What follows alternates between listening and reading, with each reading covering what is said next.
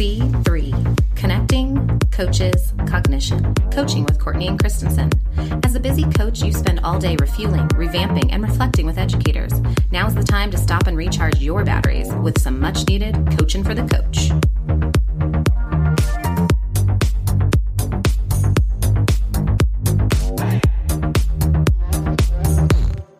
Welcome back to another episode of C three. I'm Courtney Groskin, and I'm here with Violet Christensen. Violet, what's new in your world?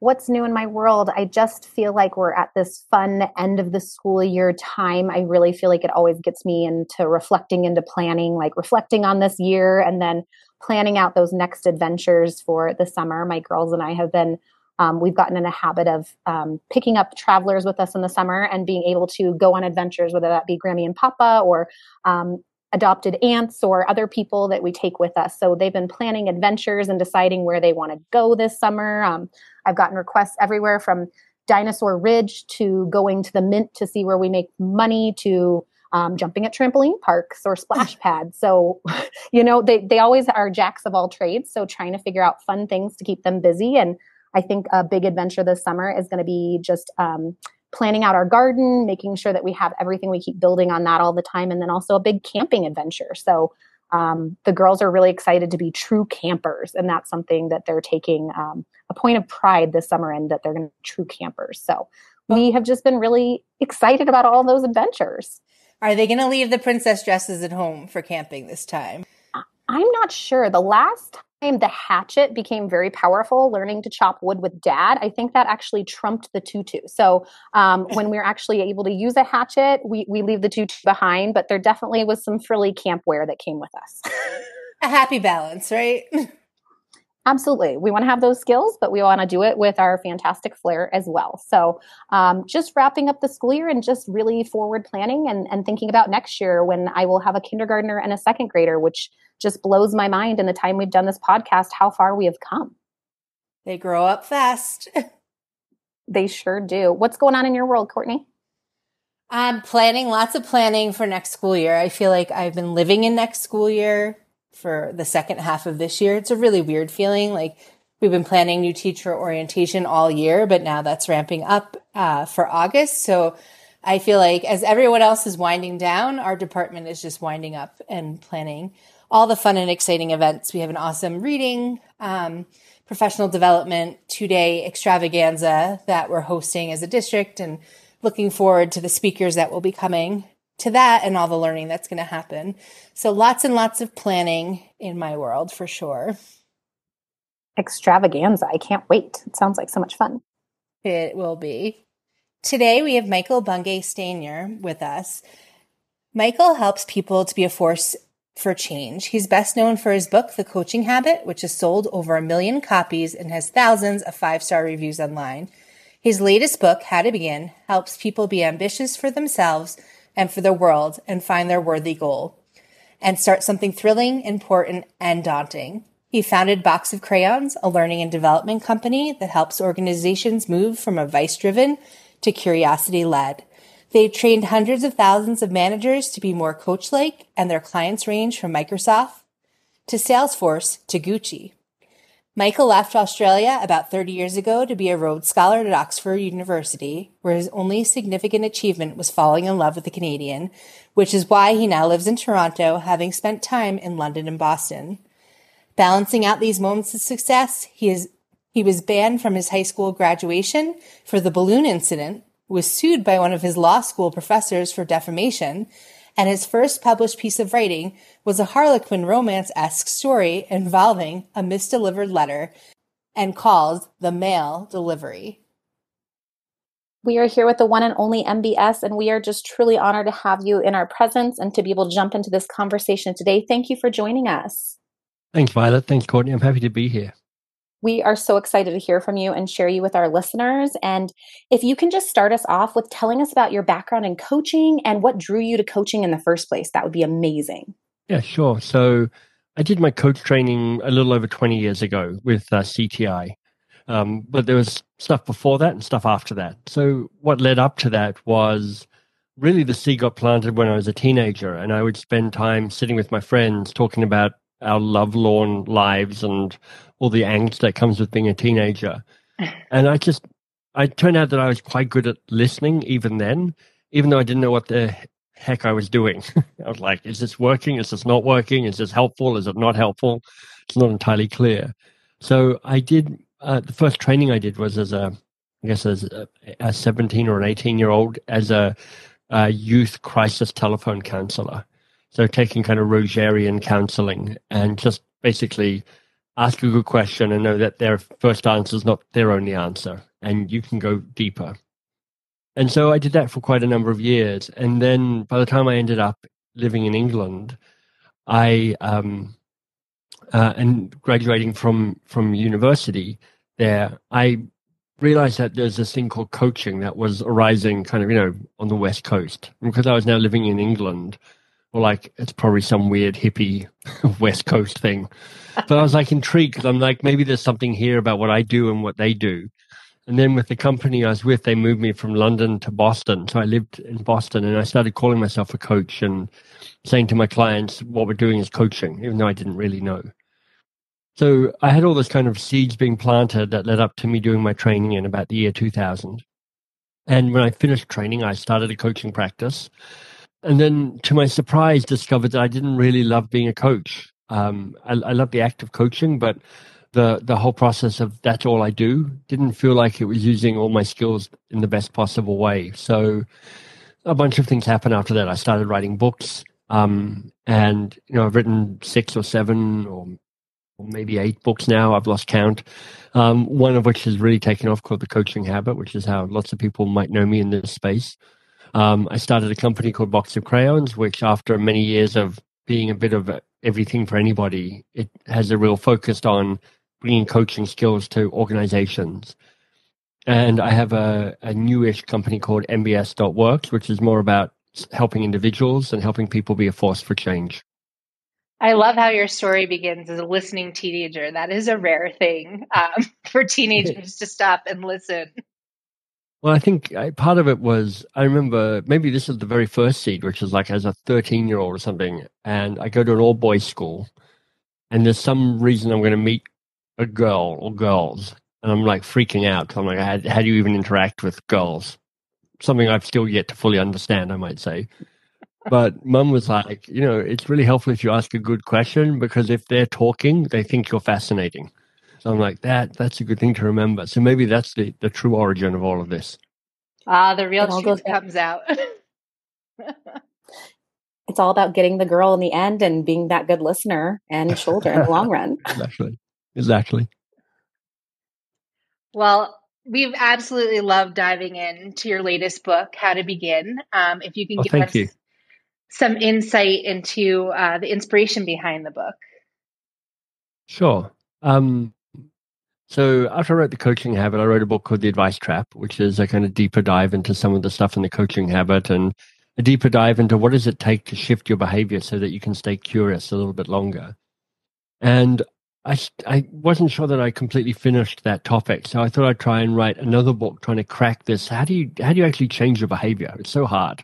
You know, it's like we talk about it a lot, but it is it is it is something to mindfully and deliberately and consistently shift the way you behave. And um, I started writing something that turned out to fall apart. It wasn't a very good book. Um, but as I picked through the rubble of that draft of a book, there was a phrase in it that I thought was good, and it was, we unlock our greatness by working on the hard things. And that felt to me a kind of, um, not a new truth particularly, but a kind of uh, a nice restatement of an old truth, which is, you know, it's when you get out to the edge of who you are and what you know, and you're kind of, you know, slightly excited and slightly panicking about it, that's where you learn more about you, who you are, and you increase your confidence and capacity and self-sufficiency and so on. So then I'm like, well, how do you figure out what the hard stuff is to work on? And it then turned into How to Begin, having this emotional heart of unlocking the best version of ourselves, but having a practical side, which is how do you think about goal setting in a way that will bring out the very best of you and also make a contribution to the world. So this idea of setting a worthy goal was born with its three elements. It needs to be thrilling, kind of lights you up and gets you excited for you. needs to be important in that it contributes to the world and makes the world a bit of a better place. And it needs to be daunting in that it stretches you and grows you and provokes you and encourages you. Your mantra of leading with curiosity and just truly humanizing that goal setting is just tremendously powerful. And we just love your volumes of work. We know that we could dive into so many different aspects and go so deep. But for a slightly lighter moment, tell us a little bit about this. We love the, I, I actually gotten to listen to your book on Audible, and it feels like I have a personal coach in my pocket as I drive to work okay. or as I'm um, getting ready for my day that helps me to center. Mm-hmm. But then um, Courtney actually experienced the book physical version. Um, yeah. And we wanted to hear a little more about your cheeky little cartoon version of yourself that pops up throughout the book and how that came to fruition. Yeah. You know, um, I had the idea for it actually for The Advice Trap. So we, we created this little avatar, this little character kind of looks a bit like me um, for The Advice Trap book. And then when I wrote The Advice Trap, I was like, I can't, I can't make this work. It doesn't seem a good fit for that particular book, because both The Coaching Habit and The Advice Trap, I'm trying to not be the hero of the story. I'm trying to actually, in a coach-like way, kind of get out of the way so people can put themselves into the book. And if I kept showing up as a, a guy going, hey, it's me, it feels like you've got this kind of weird tension between I'm, I'm trying to help you find your own journey, but pay attention to me. So I was like pretty sad because I love this little character. I was like so happy when the when the artist came up with them. I was like, this is so good. And um, then when I wrote How to Begin, it felt much more useful to have me as a more obvious guide as part of the book. Um, because it's one thing to show or teach people a process, but lots of people really value kind of seeing how it works, not just in theory, but in practice. And as a teacher and a facilitator, I'm a big believer that it's helpful to be the strongest signal in the room. So if you want people to respond in a certain way, you need to be a certain way, and you need to show people what that's like because it gives permission. So I wanted to um, tell my stories or my me going through the process um, and kind of show the kind of the messiness and the vulnerability of it and the kind of doubt and the kind of progress. And so as you read How to Begin, there I have two stories of me taking on worthy goals. One is stopping me being the C E O of Box of Crayons, the company I founded. And the other is me trying to launch and have ambition around a podcast that I have. Um, and it just felt cool to have this little guy show up and be the guy telling the story around that. So I'm, I'm glad it struck a chord for you. Every time he popped up, it just kind of made me laugh. It was Perfect. Something I really enjoyed, um, you know, even when, you know, you're processing these heavy goal setting ideas, to have them there to kind of lighten the mood and remind you of these key concepts. Um, your book, How to Begin, has been so inspirational for me personally. Um, I won't truly know the impact on till I see if I can get this goal to uh, follow into fruition here. Um, yeah. What are some key components uh, setting that worthy goal that can kind of help our listeners who haven't had a chance to dive mm. in yet? Well, the, the book's in three parts. Each each part has three chapters, and if you're if you wanted the kind of the executive summary of each part, part one is draft and redraft your goal, because your first draft isn't the the actual goal. It's a good start, but you're not there yet. And spending a bit of time poking at the goal and examining it and interrogating it allows you to fine-tune it and make sure that it is as powerful an expression of the goal as possible. And that's going to be helpful because when you get going on it and it gets hard, having a goal that is resonant as an intrinsic motivator and extrinsic motivator is going to be helpful. The second section is really about understand what you're committing to. Um, I think sometimes we we leap too quickly from, I've got a goal, I should just start doing it.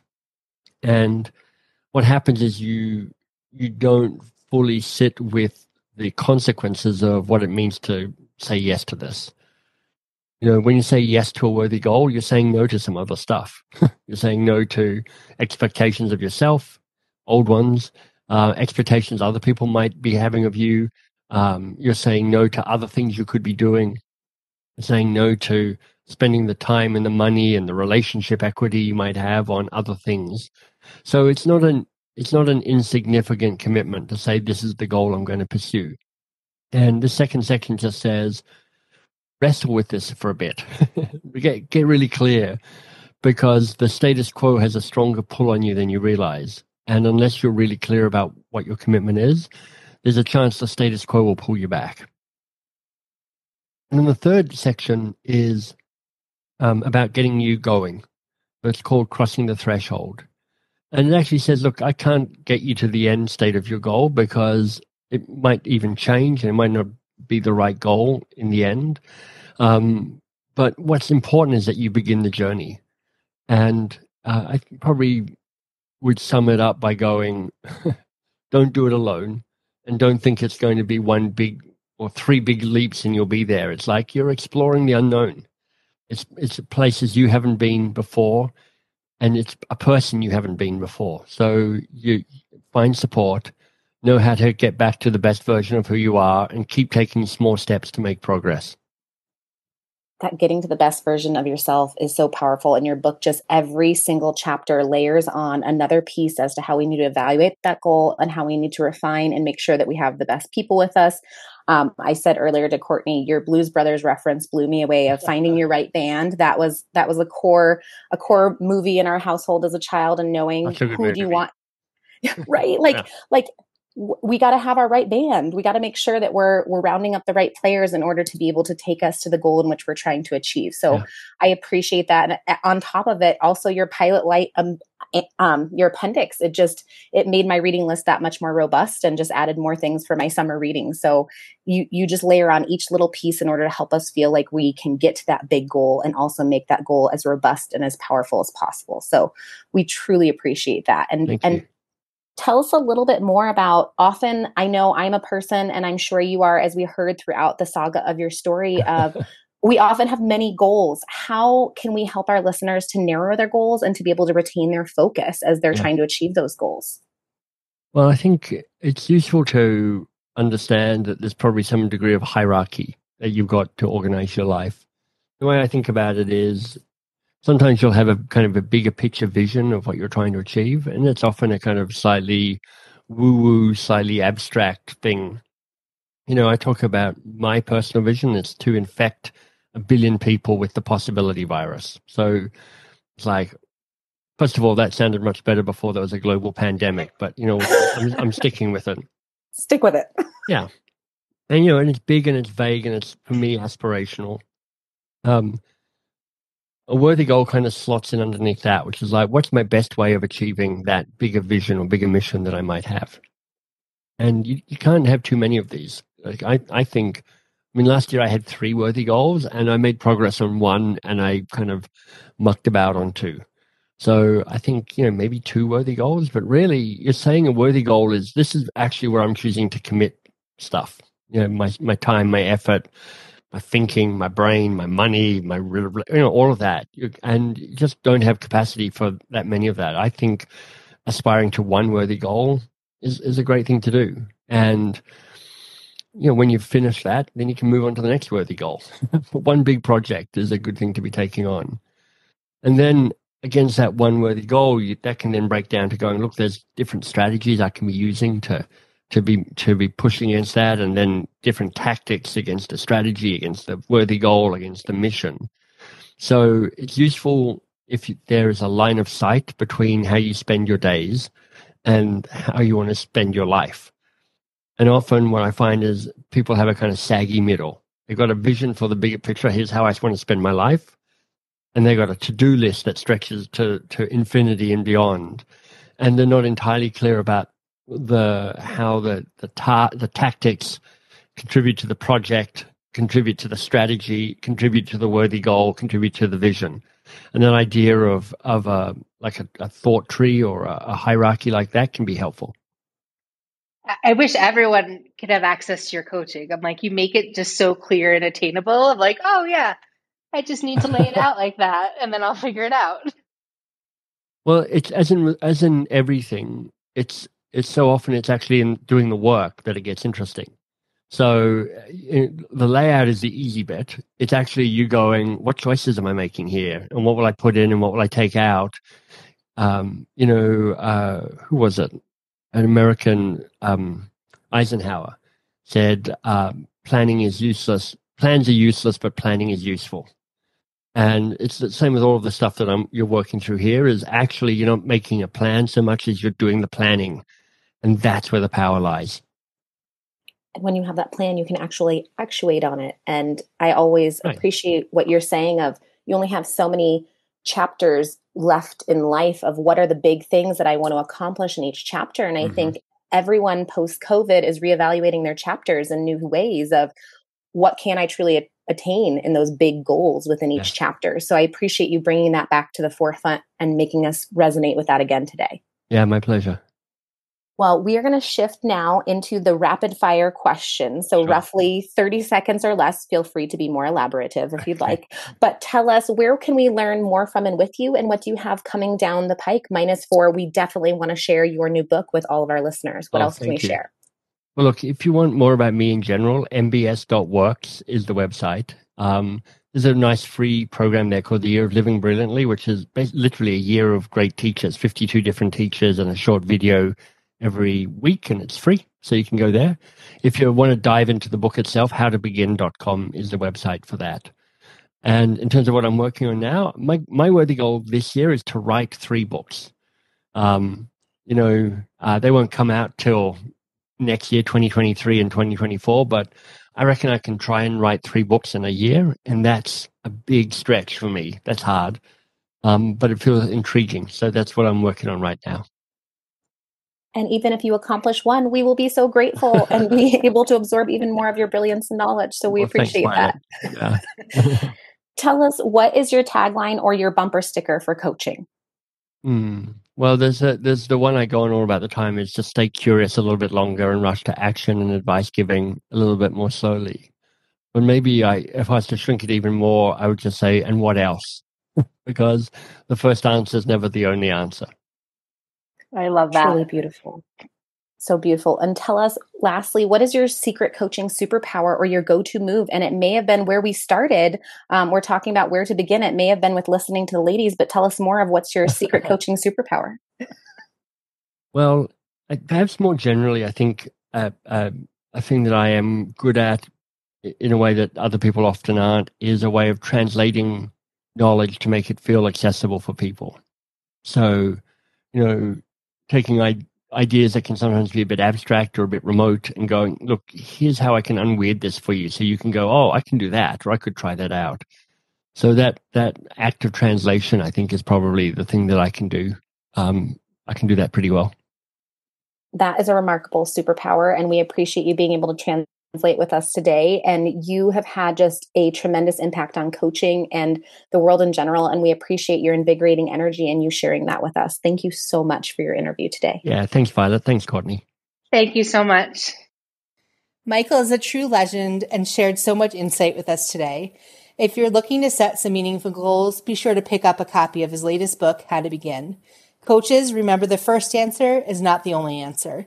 Thanks for listening, and be sure to follow us on Twitter at C three Coaches or leave us a review on iTunes. C three, connecting, coaches, cognition. Whose thinking will you mediate today?